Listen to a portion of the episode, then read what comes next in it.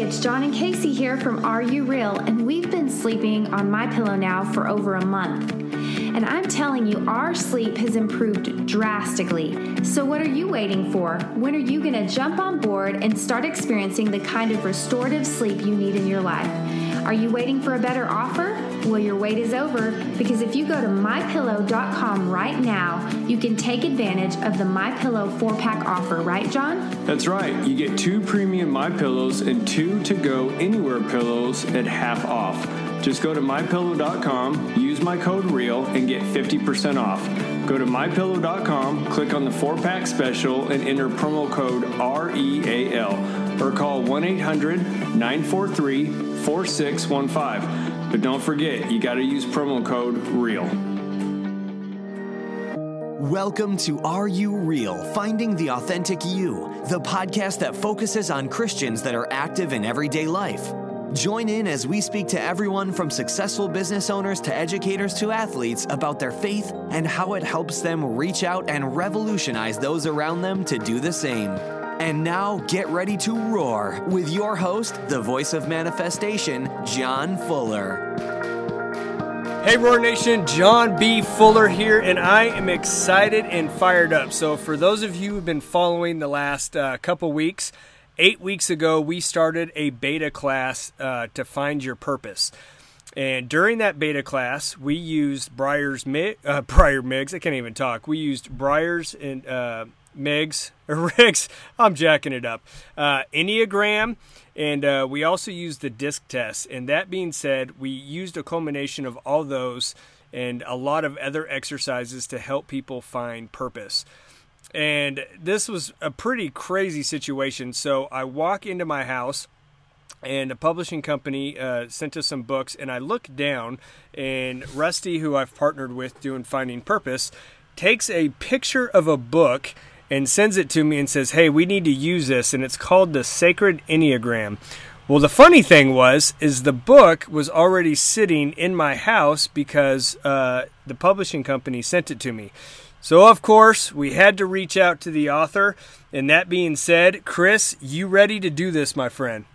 Man, super glad to be here. Thanks for including me. Let's uh, let's get at it. All right, let's do it. So, Chris was first introduced to the Enneagram while working for a humanitarian organization fighting human trafficking in the slums of Cambodia.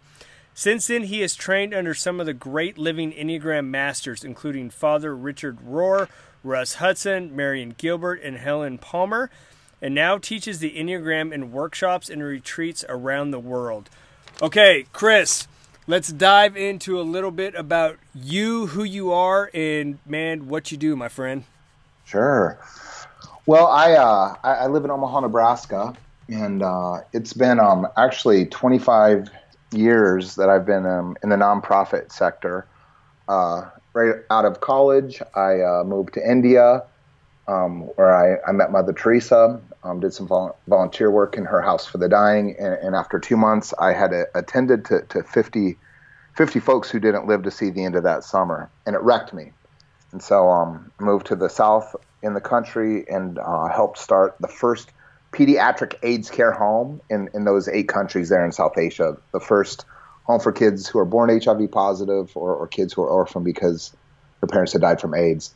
Uh, was was part of this great little group, and and uh, we we grew this group out to at its at its peak about 350 uh, board members, volunteers, staff, and interns spread out in, in, in 15 countries around the world like you said, it was uh, primarily focusing on on anti-human trafficking work, and uh, it was it was an incredible run. It was an incredible group. I, I, I gave almost 20 years of my life to this to this um, collective of incredibly dynamic young people who said yes, and and the yes was this: we were were aiming and attempting to bearing witness to hope in a world that had legitimate reasons to question the possibility of a good God. Yeah. Well, at the, the 20th anniversary of that organization, um, we had buried over 700 women and kids that we had worked with around the world, and it had caught up to a lot of us, and it, and it had caught up to me really hard. I, I was hurting myself, I was hurting my wife, um, hurting hurting my, my, my teammates and, and, and, friends. And so, um, a little over six years ago, needed needed a break, needed a reset, and uh, we we took my wife and I took about a year to sort of um, hit the pause button, and, and then we launched um, a, new little nonprofit called Gravity, which is a center for contemplative activism.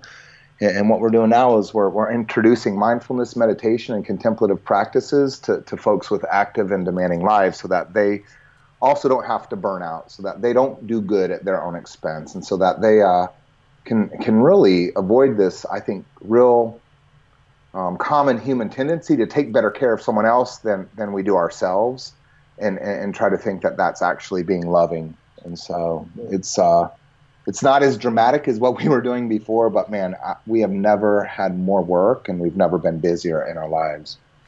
Man, that's really interesting. You talk about that. I, I can't think of more pastors. Um, just I've been in the you know the church world for 20 years now, and just seeing how many people they start off strong, loving, um, like kind of like you talk about. You just want to save the world and help everyone around you, and then all of a sudden one day you find yourself completely burnt out, miserable, and uh, just want to give up completely. Mm-hmm. So, I mean, I totally admire what you're doing. I want to jump back, um, just kind of earlier years. Just curious, what got you into the nonprofit world to start with? Yeah, so I had um had gone to this little Christian liberal arts school in Kentucky and uh, graduated with a, a theology, uh, a double minor, theology, missiology, and then an ancient biblical languages minor. Sorry, double major in ancient ancient languages minor. Um, I thought I was going to go to divinity school or seminary. I thought I was going to end up sort of in in, in, in the church world, but while I was doing my undergrad, I spent a, a summer term and a fall semester in Jerusalem and ended up meeting all these Palestinian kids um, in the old city, in the Hinnom Valley, kicking a soccer ball around, and and how they were suffering, how they were suppressed, repressed, exploited, really was was pretty jarring for me. I had not seen anything like that, and uh, and so what it did is go into detail. I'm sorry, but go into detail a little bit because I'm like you're kind of blowing my mind there. I didn't know that that existed or or why for especially for my listeners. Sure. So so in, in, in Israel today, of course, there's um, you know, it's two it's two countries within its border. It's it's Israel, the modern state, the Jewish state, and it's Palestine. And uh, man, if if you've not been there, if you if you don't have friends who are Palestinian, you you can't imagine the the suffering, the uh, the disparity. Right?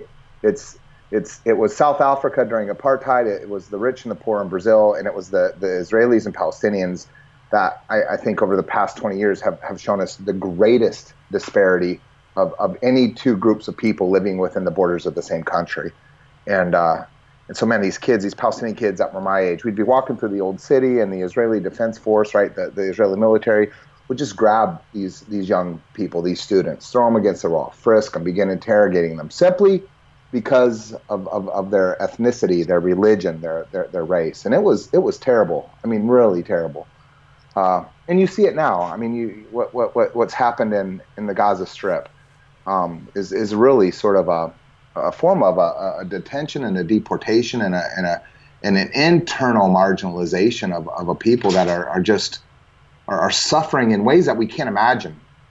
And, and so seeing that as a young person, right, it, it, it, was jarring for me too. It, it was really hard for me to understand. And, and, I, and I wanted to make sense of it, so I went back to, to the scriptures to, to try to sort of make sense of, of what did the, the, the Bible have to say about those who were who were hungry, who were who were exploited, who were who were made orphans or, or made widows. And and of course, you know that there's hundreds and hundreds and hundreds of passages there throughout the, the, the, Hebrew Bible and the New Testament that speak directly about this.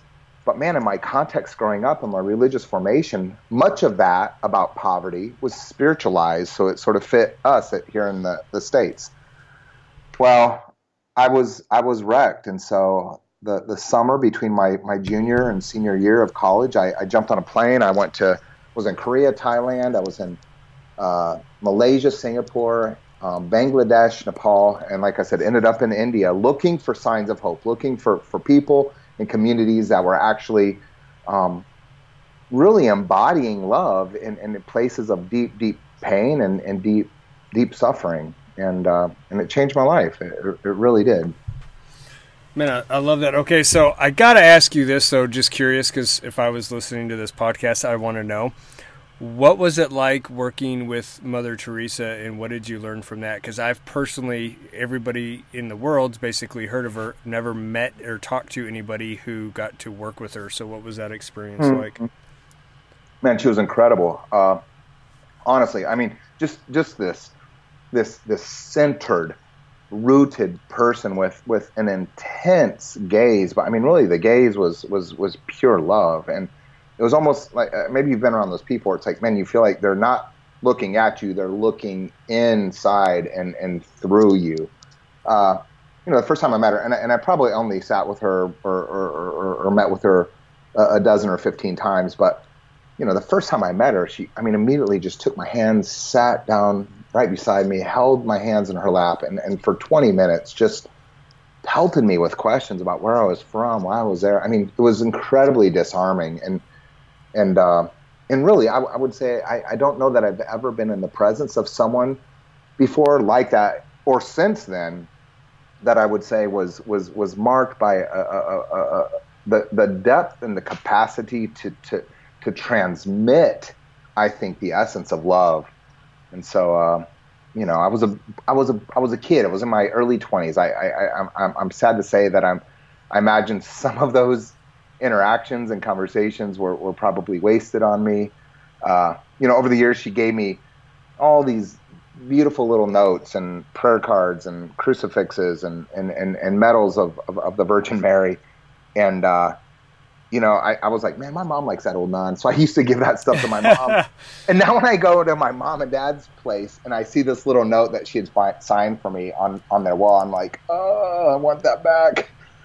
That's so funny. Uh, yeah. Why do you think she was? What what what was different? Knowing what you know now and looking back, what made her so different? Like, why do you think she was just so in touch and in tune to who she was and and what she was able to give out?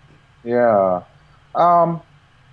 So so my wife and I were on on sabbatical at the Center for Reconciliation at Duke uh, Divinity School several years ago, and this is when the the come be My Light book drop, right? This was her her journals, this this this this decades long dark night of the soul where, where she really doubted, where she went to her spiritual directors, her her priests, and, and just lamented like I, I, I don't feel like God hears my prayers. I, I don't feel like I'm I'm connecting with the divine.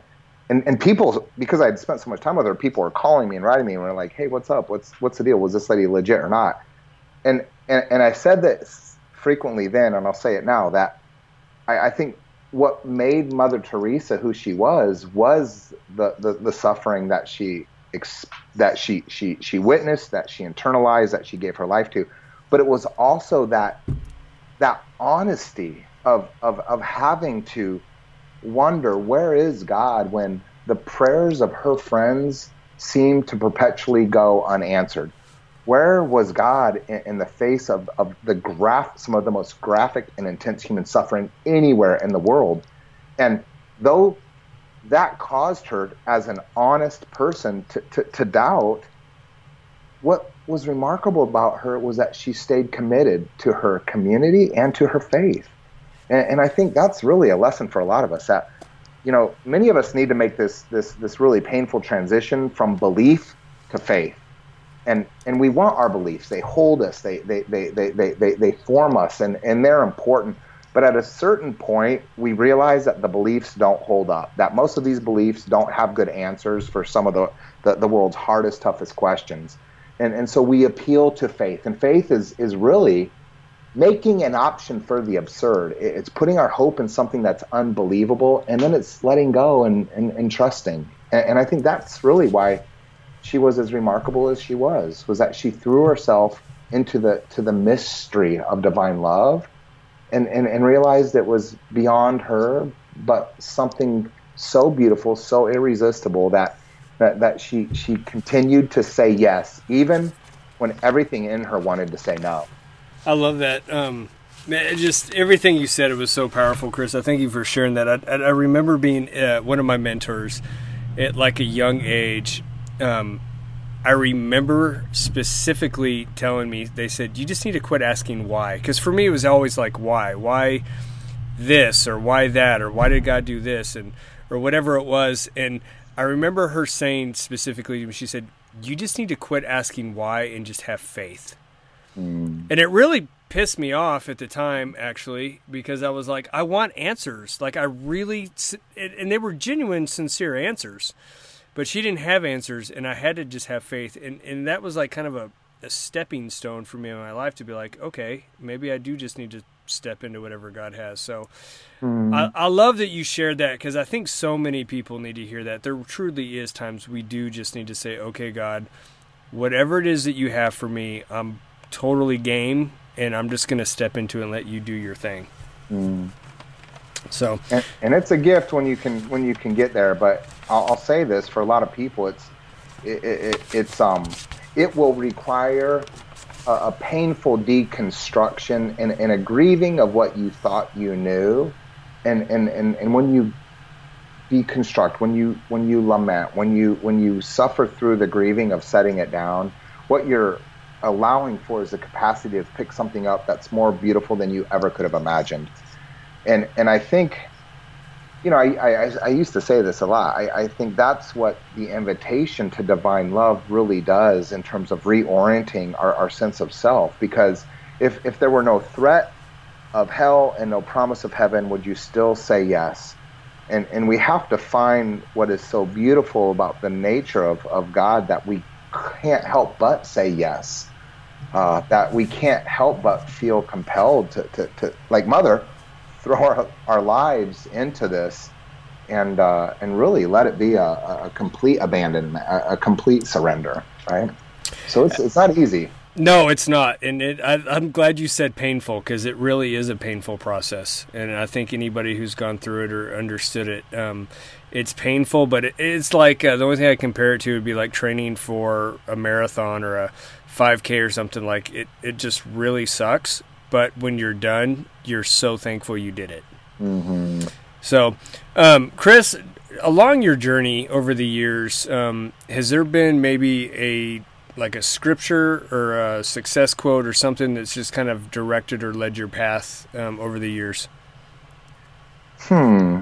Um, you, you know, it's so funny. I mean, I, I would say it's it's been more friends and mentors who who've led and guided me. And you know, if I were to to sort of try to wrap scripture around their commitments or, or the, the, the, success quotes of what their lives look like. I, again, it's like look what I just said about mother. It's like it's the embodiment and the fleshing out of what that is more than sort of the letters and the words on the page or the screen. Um, yeah. I mean, I love to read. I, I, I have a, a, gorgeous little library in my townhouse, and and and and uh, you know, I've written it's it's four books now, but you know it's it's the embodying it. It's the living it. It's it's the it's the taking those it's the taking of the sacred text. It's the taking of these sort of curious accidental sort of framings of inspiration and, and it's and it's ingesting it it's metabolizing it and, and, then it's sort of seeing the, the fruit of it in in our lives i think has has really been what's com- compelled me. And like i said it's been seeing that in mentors and, and friends and, and, and community. So okay. I'm going to jump off my notes for a minute, and I want to dive into some of the stuff of your book, and um, and I'm going to be transparently honest here uh, on stuff. Um, had I gone back maybe ten years, maybe fifteen, like if I would have got into Enneagram stuff or any of that, I, I probably because of being in a Pentecostal church and some of the stuff uh, that I was in at the time, I probably would have been like, man, that's just demonic. Or, uh, and I, and I want to be honest with you about that because I think when you get into stuff like personality types and different things, sometimes I think because it's maybe not in the Bible or people don't understand it, it automatically has a bad spiritual content to it. Sure. And, and and that couldn't be further from the truth now, uh, knowing what I know. Um, is there anything that you could kind of disarm that a little bit for some people not for myself but maybe for sure. some people that would think maybe the way i would have thought a while back yeah well when i when i first came across the enneagram um, I mean, I, I, I, think I had a very similar experience. I mean, first of all, you look at this this diagram and it looks super evil, like two pentagrams having sex. yeah, okay. Like, I'm glad you said that. Yeah. Yeah, I was just like, whoa, I don't think I'm allowed to learn this. Um, and then of course there's at least 20 years ago when I came across this, um, you know, Christianity had a really conflicted relationship with it.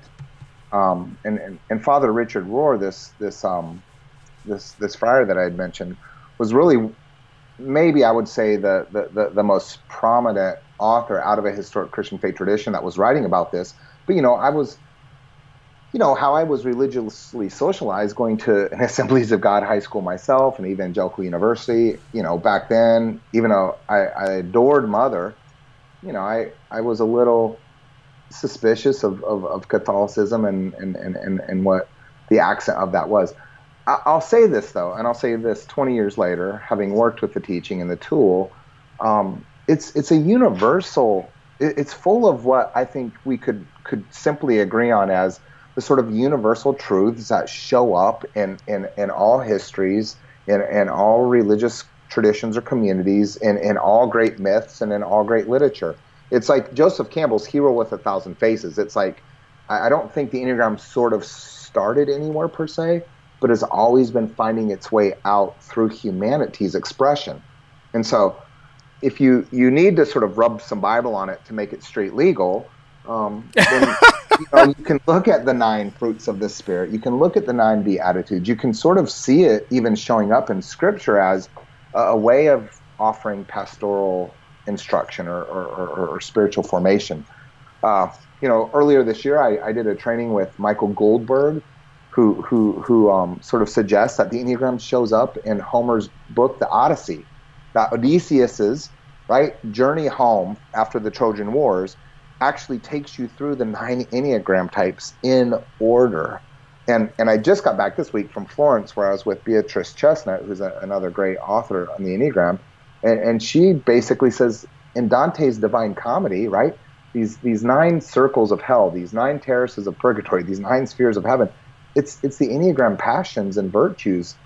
And, and so clearly Homer and Dante probably weren't using the Enneagram as we're using it today but it's like it's it's it's there and it's clear. And when you see it you can't unsee it. It's it's just it just sneaks up on us. So you know your your your your your faith tradition requires that you locate truth in your sacred text then we're going to be we're going to be in trouble because math isn't in the bible but i think a lot of us think math is true and it's like i don't think it's uh and uh, going against your faith to study calculus like you, you might actually be a better Christian if you sort of see um, sort of the, the structure of, of, of created order and, and how these things just continue to point to something beyond, right? Yeah, I love that. Uh, I like your math analogy. That's pretty funny. So, uh, I'm just curious, what have you seen like life transforming in people's lives, especially in, in Christianity and faith? being able to stumble upon the Enneagram and being able to hear your teachings, read your book, and mm how that is propelled people in their faith. Right.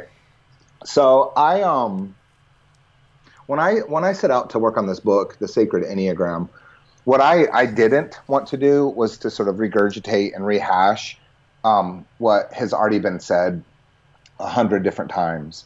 And and truthfully, there there were really just three or four folks at, at the sort of beginning of the modern sort of rediscovery, let's say, of the Enneagram of personality that everybody has essentially riffed off of since. And and so I'm like, hey, there's there's great source material out there. A lot of people have worked with the source material and, and reframed it, restated it, like repackaged it. Um, what I wanted to do was was to really sort of take these teachings around the Enneagram of personality, right? This this this this teaching, this framework that exposes nine human, uh, let's say, human character archetypes or human personality structure archetypes, and say when you can figure out what your type is, then what do you do with it? And actually, how do you look at the enneagram as a teaching that sort of shows us less about sort of nine types of people, more about nine paths to God? How do you align your enneagram type with with a very specific sort of overlay for spiritual formation. And so that was the punchline of the book. I ended up coming with um, this notion that you could take your Enneagram type's intelligence center, which is your, your instincts, your feelings, or your thoughts, and, align those with the contemplative prayer posture, either solitude, silence, or stillness. And, then you could take your, your Enneagram's harmony triad, which is, is really your, your style of relating to the world, and, and, and align that with a mindfulness intention, right? Either consent, saying yes, engaging or embracing this contemplative prayer posture, or resting in it. And when I did that, what I found was you could wrap those three contemplative prayer postures, those three mindfulness intentions, in a combination that doesn't repeat itself nine different ways around that circle. And, and I think what people found is it's really been helpful. It's really been a, a, sort of support and a guide to how they nurture their their inner life, their and, and, and support their inner work. So, for those listening who are not familiar with it, how do you find your type, or how do you get, how do you figure that out? Sure. So, okay, so if the Enneagram is new to you, um, like I said, there's there's there's a, an overlay or or a version of understanding it as a, a, a, typology or a personality or a human character structure tool. And I would say this I, I, I fundamentally think that the Enneagram of personality shows us our ego set of coping addictions that we've wrapped up around our childhood wounds so that we don't have to tell ourselves the truth about who we really are. What we want to do is we want to wear the masks that have been put on us, that we've picked up and, and fashioned to our sense of self. And, and, and in doing that, we're projecting the mythology of our own sort of sense of self or our own ego mythology. But I think what the Enneagram personality shows us is that we are not our personalities. There's there's an essence. There's a purpose for being. There's a reason that we were born. There was a, a, you know in the Enneagram language, it was a holy idea and a virtue that were gifted to us, and this is when we can align with it what we're supposed to offer the world, and that's really our gift of love. Well, to find your type, then one of the nine types around this circle, most people appeal to a test, and there's plenty of really good online tests out there, but uh, you know, just like like any test, they they all have with them their inherent cultural, racial, racial, um, and even type biases. So, um, you know, even even though you may take a test, you you may be testing the test or sort of seeing behind the test. Uh, another way of finding this is is getting online, finding a trusted teacher, or author, picking up a book, and, and reading the thick descriptions of these nine types. And, and and usually, what we say is is the one that feels like your the stress fracture in your soul is getting pressed on, the one that feels maybe the most humiliating or or, or exposing of, of what you've been trying to hide is probably you. Um, or a third way to do this is just sit down with somebody who's been working on themselves with this tool for, for, for a few years and, and see if they can guide you through sort of a typing interview. Um, okay. There's a lot of ways to come to this, and, and I'll say this it, it finds you right on time. I'm not sort of a, an, any evangelist that think any evangelist sort of know their type. It's just like, look, right. when, this, when, you're ready for it, it's a great it's a great companion to, to your own spiritual your own spiritual journey.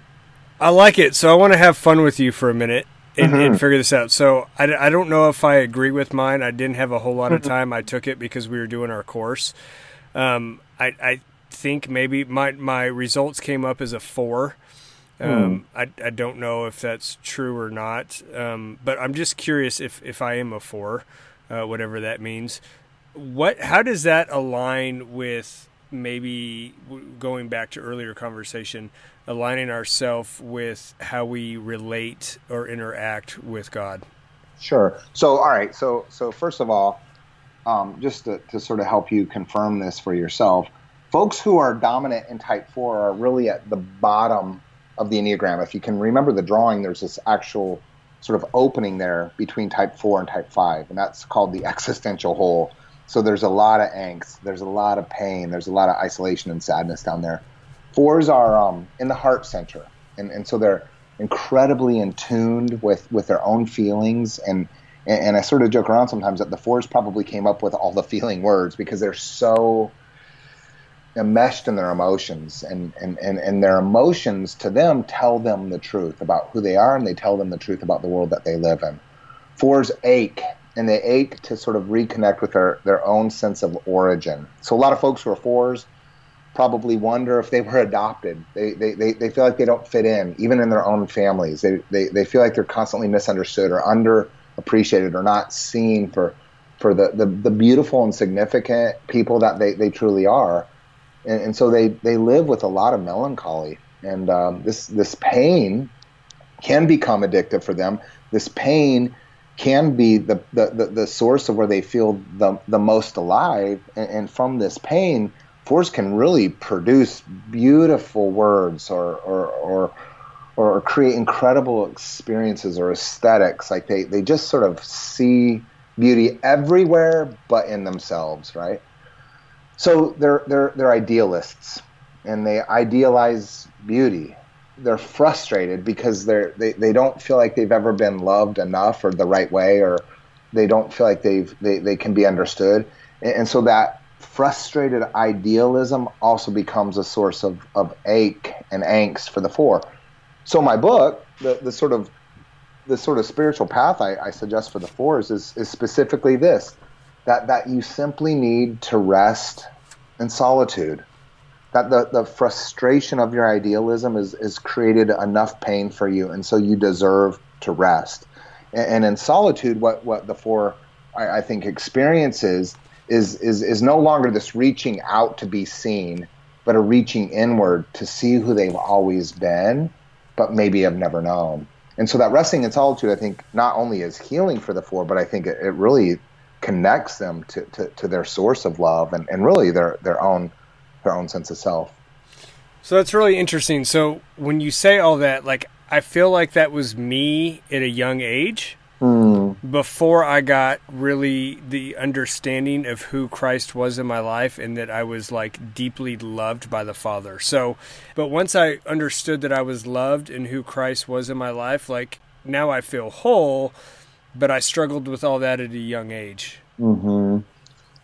And that's so. I'll, I'll, say this: I'm I'm I'm sort of part of like the, the the school of thought that believes you're born with your type and that your your type is is nature not nurture. that your type doesn't change now a lot of people say when you take these tests try to think of yourself when you're in your 20s because that might have been your your purest snapshot of your essence and and uh, and so people will sometimes test in terms of who they thought they were or experience themselves as but look uh, if you remember high school everybody sort of went through their angry phase. A lot of people went through their artistic phase. A lot of people went through their athletic phase.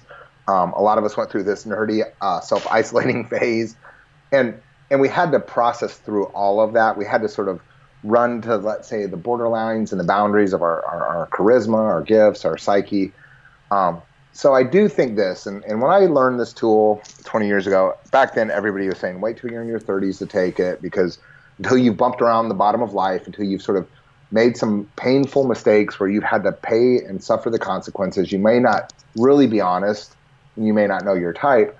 Um, you know, I'd say this: like, if if if the four energy, if the four feel, if the four description doesn't fit you, like, find another test or, or find another way of taking it. And if it does, and if you do feel like you've done your work with this, if you've if you have a spiritual director, if you have a therapist or psychotherapist or counselor, if you, you have a conversation partner who has really helped you loosen the grasps of your own sort of inner critic, your own sort of maladaptive coping techniques, your your defense schemes, fabulous. Like what happens is as we grow, as we begin to be more truthful with our sense of self, let's say our Enneagram type becomes less of a prison let's say the type becomes less the sort of thickness of the walls that we've sort of wrapped up around our, our, our, our notion of self and, and they almost become translucent. It, it, it, becomes less like prison walls and more like a veil that we see through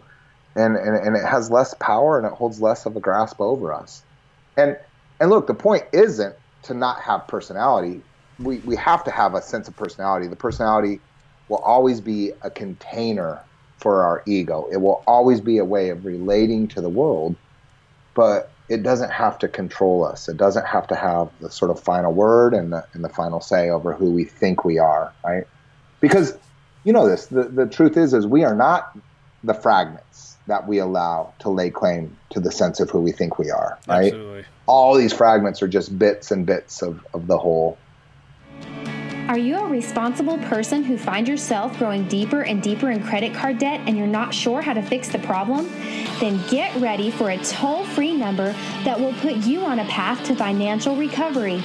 Trinity Debt Management is a nonprofit organization that will consolidate your accounts into one easy to manage monthly payment put a stop to late fees and over limit charges, reduce your interest rates by as much as 60%, and possibly improve your credit score.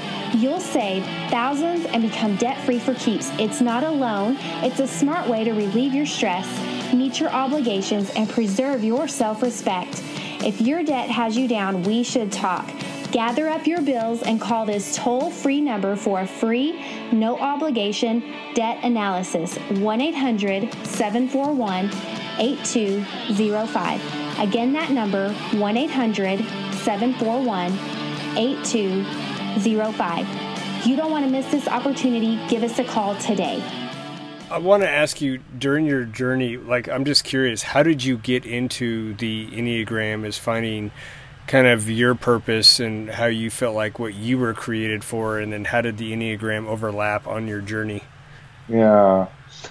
Well, so so like I said, I I, I learned it um, while visiting a friend in Cambodia, um, and you know it, it bit my brain, man. Like he he totally sort of knew my he was like reading my news, and and I, and I was I'd taken a bunch of tests. I'd, I'd tried to figure out what my type was.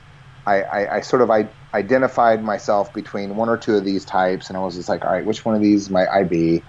I um I sent this guy. I'd, I'd come back to the states. Um, I'd sent this guy in Cambodia uh, an Excel spreadsheet of the results of all the tests that I had taken with averages, with you know, trying to say, what do you think? Which which one of these were which one of these is is, is more me? And he sort of he was from New Zealand. He's like, mate, you're you're doing this wrong and, and, and he said, let me ask you a question. And he really simply asked a question that was specifically related to my type's childhood wound and even more specifically in relationship to my mother. And man, it wrecked me. I was just like, am I this obvious? Well, you know, we, we brought the teaching into our community, that, that international humanitarian community. Um, we, we, we, we, kicked it around a little bit. There was a girl in our office who had done some training. She she feels facilitated a self retreat for us. And, and it was sort of a parlor trick. And this is really, I think, one of the dangers of the Enneagram is once you learn these nine types, once you sort of get a handle of this, you can become really dangerous at a dinner party. It's like you can sit at a circle of friends and just size them up and break them down and, and, and, and, and really sort of out what you think their type is. And, and that's actually violence to, I think, the beauty of people. And that's not what this tool is about. And I started to see that, and I started to realize that, and I started to, to realize that, you know, you're really you're really poking around in, in, in some pretty sacred places in people's lives. And when you really dig into the childhood wounds, you're really needing to, to, to use some discernment and, and, and some delicate sensitivity here with yeah. this. And and look, it's look, sometimes pastoral counseling is fine, but man, sometimes you need a psychotherapist. And so uh, the deeper I got into this, the more I realized I, I need to be responsible with this, and that's when I started to, to, take some pretty advanced professional trainings, like from from some of the the, the, the world's great living teachers on this, and uh, and as I got deeper and deeper into that, and as I started to see how this has overlays in into spiritual formation, um, like I said, I couldn't help but see how this was um, this was really a, an, a tremendous support to nurturing, nurturing and nourishing your your contemplative your contemplative practice, your contemplative spirituality. And I'll say that, man, it's been the greatest support in, in my own faith journey over over the last several years, seven seven or eight years. So I'm really curious. I, I, just want to ask you, like, what are you? What is your passion? Because I'm, I'm hearing like you're doing nonprofit. It sounds like you have a huge heart for the hurting, for the lost. You're helping people, and then there's this other side of you that has spent 20 plus years going after the enneagram, understanding people. And I mean, did you? And I'm just shooting out in the dark right now. But did you take? You saw this as a tool to help the hurting maybe in, in what you were doing and, and saw this as a way to better people on their journey and what they were, were going through? I'm just curious because somewhere these two uh, overlap. Yeah, for sure. yeah, so f- for 20 years, um, it was it was all about fighting. For me, it was all about fighting for justice in the world. For me, it was all about building community to to um, sort of create spaces, like I said, where we could we could bear witness to hope. And um, you know, I I, I think um, this is the sort of um, how do I say this? I, I think we all have to go through these sort of stages of development, this this sort of evolution of human consciousness. Consciousness, and, and I think, on one hand, look, I'll, I'll be honest, like I, I, really threw myself and my heart and my love into those 20 years of humanitarian work. And, and it really was an act of devotion and worship to God. But if I'm honest now and looking back on it, it was a lot of projection. It was a lot of putting out into the world what I was not dealing with in myself. And, and I think we know that. I think if we're honest, the, the people that frustrate us the most, the annoy us the most, they're, they're, they're simply mirrors showing us the parts of ourselves that are unintegrated, disintegrated, that, that we're not dealing with, that we've parked or hidden from our own selves in our shadow. And, and so after 20 years of humanitarian work, and hitting some pretty hard walls and, and, and, and, and really sort of breaking down and, and teetering on the edge of burnout, burning out, um, disappointing myself and, and those I loved, I think the Enneagram was there waiting for me. And it was a compassionate sketch of possibilities. It was the sort of here's what's next. So you've, you've done your best, and your best wasn't good enough. Here's what's next. You've, you've thrown yourself into a cause, you've thrown yourself into to this attempt to build a better world, but you've not built the best of yourself yet. And and really, right, the scriptures tell us to love our neighbor as ourselves, but most of us don't love ourselves yes, or love good. ourselves well. And, so I think that's what the Enneagram began to show me was a sense of compassion, a sense of here's how I can learn to love myself and make peace even with my shadow. And and as I began to sort of sludge through that, let's say wade through the murky waters of my own sense of self. Um, it was a different kind of liberation, and it wasn't the liberation that I was fighting for in, in, in the slums um, of Lima, Peru, or the red light districts in Calcutta, India, or or in the sewers of, of Galatz, Romania. It was there are red light areas, there are slums, there are sewers in my own soul that I've neglected, that I've ignored, that I've I've I've, I've not looked at consciously or unconsciously that contain within them the, the sort of unexpected gifts of, of my own redemption, my own inner transformation.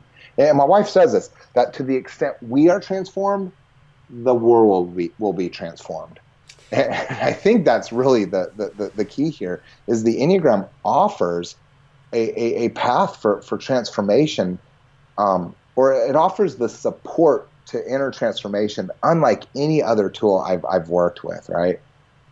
You know what I love about that is is you're able you talk about shadows and things and is we're able to see those things, you know, through our faith in Christ. It allows us to step back and ask God, you know, how do I deal with these things? How do I deal with these issues? Or, or maybe for some of us, maybe we can't hear God's voice, but we have Scripture. So whatever those shadows are, we're able to take them to the Word and say, okay, how do I work on this or how do I change this because these are my tendencies or my habits and and, and what does scripture say about that to, to really get serious change in our lives right and and my wife my wife is incredible like I I I, I mean she's just this this rooted transformed person who uh, will spend two or three hours a day in contemplative prayer I mean it just honestly like one of the great luminaries I, I, think of our time. But she'll also say this that through activism we confront toxicity in our world, and, and that's what I did for 20 years. But she goes on to say that through contemplation we confront the toxicity in ourselves. And look, here's the problem: it is the toxicity in ourselves that creates the poverty in the world that sort of fuels our, our activism. And, and so when the Enneagram can sort of help you be gentle and honest with that as you look inward.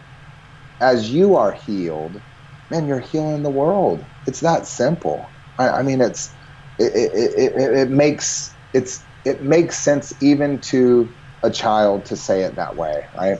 So yeah, that's good stuff. Okay, Chris, during your path, like, what do you feel right now the, the your biggest strength is, or your like your God given gift uh, in what you do, or just you as a whole? Huh. Well, I you know I um I, I think over the years my my the commitment to my own vocational fidelity ha- has been like I've, I've I've said a few different ways, bearing witness to hope. I, I think the commitment to my own sort of vocational fidelity has has been curating, let's say, um, unlikely conversation partners and, and sort of nurturing friendships at, at the so-called margins. And, then I feel like I, have I've really tried to sort of be a, a, guide for, for, for contemplatives who, who need to sort of align the fruit of that with activism or activists who need to ground their activism in a, in a deep contemplative spirituality. And, and I think that that sort of notion of, of contemplative activism, that notion of friendship at the margins, and, and that notion of bearing witness to hope are, are sort of the three legs of uh, of what support everything I do. And so even in the Enneagram work that I'm doing, it's like I said, it's not simply for, for self gazing, for, for, for just fueling our own narcissism, but it's really for the inner transformation that will lead to a transformed world. And uh, and so that that continues to propel me. That continues to guide me. I mean, look, I'm I'm dominant in Type Eight on the Enneagram, and the eight is the challenger. The eight is the need to be against. The eight is the um the, the, the one who always sides with those who've been victimized, the so-called underdogs, right? They, they, they, they, I almost can't help but fight for justice. It's, it's as if it's hardwired into, into my DNA in essence. And, and so I'll do that and I'll continue to do that. And, and the work that we do today, um, includes a lot of direct support and assistance for, for folks who've been trafficked to the states for, for labor prostitution. The work that I continue to do today continues to support a lot of folks who are, are displaced refugees here in the states. Um, but really, it's it's it's it comes from that well of spirituality, and and like I said, I, I'll keep circling back to this that the enneagram is a great support to nurturing our spirituality. Um, it's it, it shows us rails from getting from where we feel stuck to, to finding the places where, where we will truly be free. And uh, and it's like it's aligning our freedom with the freedom of the world. It's realizing that that, that we aren't disconnected that we aren't separated and uh, and that there really is an invitation of wholeness in it all. Absolutely.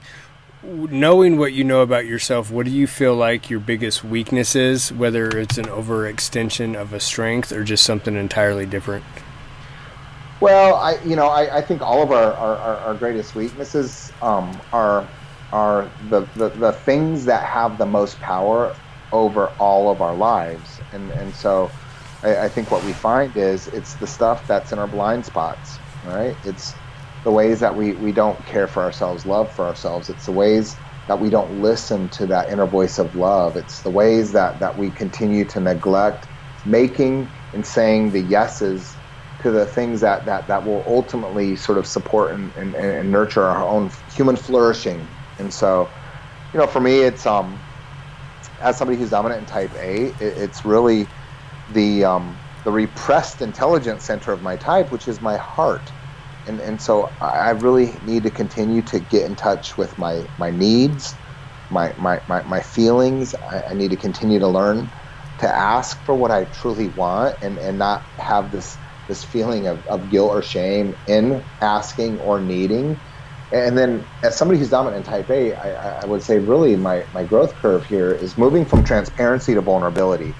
Because eights will show you the worst of themselves. Like, if, if you want to know the greatest failures of my life. It's like I don't want to tell you, but I would if I thought there was a way of controlling you through confession. That's is, good. This is the side hustle. This is the dirty trick. It's like the, the, the matador's cape. We, we sort of show the cape to the bull saying, all right, come and get this, come and get me, here I am. And, and what we're doing by being transparent is sort of making the person that we share a so-called secret with feel like we're more connected than we really are. But this move for me, and it's and it's been a, a lifelong move, and I, and imagine it will continue to be, is from pr- transparency to vulnerability.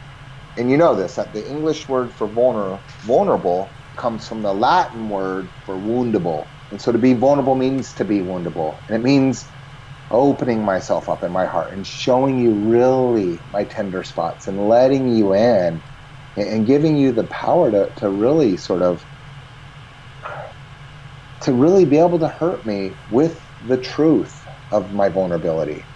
And so when I can move from transparency to vulnerability, that's that's when I, I really see some of my greatest transformation take place. But you know, that's that's where I get stuck. That's where as an eight who has this fundamental and basic sort of need to be in control, I, I continue to exert it, and uh, and it continues to be the source and the cause of, of most of my suffering. Yeah, man, I love your transparency on that. Thank you. Um, I want to ask you this: if you and I asked this question, um, I ask lots of questions, but I, there's one that I never skip. And if you could go back, Chris, to a younger you, what age would you go back to and what advice would you give yourself knowing what you're going to go through but nothing can change?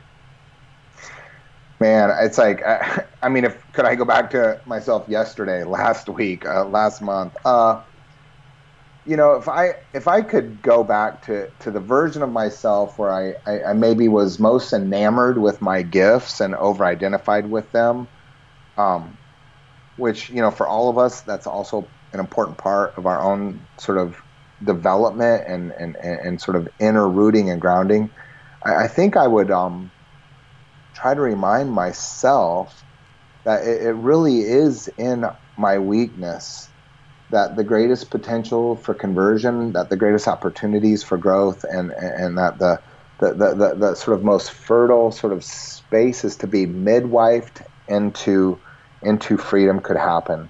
And and rather than resist weakness, um, fall into it. Rather than sort of fight against it, consent to it, and uh, consent to it by, by just stopping the frenetic activity of my, my early life, by by being still and, and letting God be God and, and not having to, to, to play that in, the lives of people that I loved and the lives of people who I thought were hurting um, in, in spaces where I thought um, maybe God hadn't shown up for, for quite some time. That's good. Okay, Chris, as we wrap up the show, um, what bit of parting advice you just gave yourself advice to a younger you? What advice would you give my audience? Man, I, you know, in 2018, I, I, I think um, things have gotten pretty toxic out there. We've gotten pretty polarized out there, and um, you know, I think Christianity in 2018 is is really teetering um, between these extremes of sort of moralism and, and, and, and duty and, and, and, and sort of behavior codified sort of legitimizing of one's spirituality, which, if you look at the scriptures, none of these folks were really all that good. Secondly, we teeter on the other extreme of, of sort of this image conscious, package branded, sort of uh, sort of um, thin substance, but but but but beautifully presented veneer. And and I think between moralism and image, we, we have to, to, to return to our heart, which is love. And, we have to remember that love um, makes room for even the worst parts of ourself, and that's what having compassion means. And, and so if, if folks out there listening and it's like, hey, what's the takeaway? It's it's be good to yourself. Be be be kind and gentle with yourself be compassionate with yourself. Um, look at the best in you and, and, let that be the spark for your own transformation. Most of us are pretty good at, at, highlighting the bad. Most of us have sort of mistaken these voices rolling around like marbles in the back of our skull, these voices that sound like regret, disappointment, shame, guilt, fear. We, we, we think that's the voice of God, but, but that's never what God sounds like. Um, God is love, and, and that's true in, in all the great religious traditions of the world um, that comes from our, our sacred text. Um, let that love be what, what leads to, to our own and continued um, transformation, right? These small deaths that, that sort of add up to sort of what we, I think, mean by conversion. Come on, man. That's good stuff, dude. Uh, really good. Okay, so Chris, if uh, somebody wants to contact you or website, um, get a hold of you, have you come speak or do one of your conferences on Enneagram, how do we find you? Sure. So you can go to what what what dot gravitycenter.com and uh, we have a schedule at gravitycenter.com of, of all the places throughout North America and around the world where we're doing retreats, workshops. Um, and I, on the website, we actually try to resource folks and, and make it really simple and really easy to sort of access sort of baby steps to um, nurturing your own contemplative journey. Um, I, I, do a lot of Enneagram one-on-one work as well, and, and the website sort of gives a little bit of information on, on how to how to align that if that's helpful or interesting. Um, but yeah, we're we're out there. I'm I'm I'm I'm routinely on on on over hundred flights a year, um, all over. Like I said, all over the, states, but really all over the world. And, and and so it's likely that that folks who are listening um, will be in or near somewhere that we'll be doing a retreat or workshop soon. Awesome, can't wait. All right, Chris, hold on just a second. Just want to tell you, man, just thank you so much for your heart. Thank you for being vulnerable and just speaking to my audience. And uh, man, I love what you're doing. And uh, any way we can support you, just want to tell you thank you. Yeah, thanks a ton. Really, really grateful to be included. Thanks yeah. for having. Roar Nation, I hope you guys got a lot out of this. I can't tell you enough. Um, just in my journey the last couple years doing different tests, uh, I'm just starting to dive into the Enneagram, as you heard, and uh, really enjoying it. So I do highly recommend going out and buying Chris's book. We'll have that on the website. And uh, I hope this is just a starting point for you to discover you and your purpose. And uh, as Chris said, to be kind to yourself as well. So, Roar Nation, we love you. Remember, be real, be authentic, and be you. God bless. That's all for this episode of Are You Real? Finding the Authentic You. Be sure to go to areyoureal.org for your free questionnaire to identify your gifts and talents and how you can use them to help people become leaders and catapult them into their destiny to help others become the leaders of tomorrow. We appreciate you spending your time with us and look forward to helping you reach out and revolutionize next time on Are You Real? Finding the Authentic You.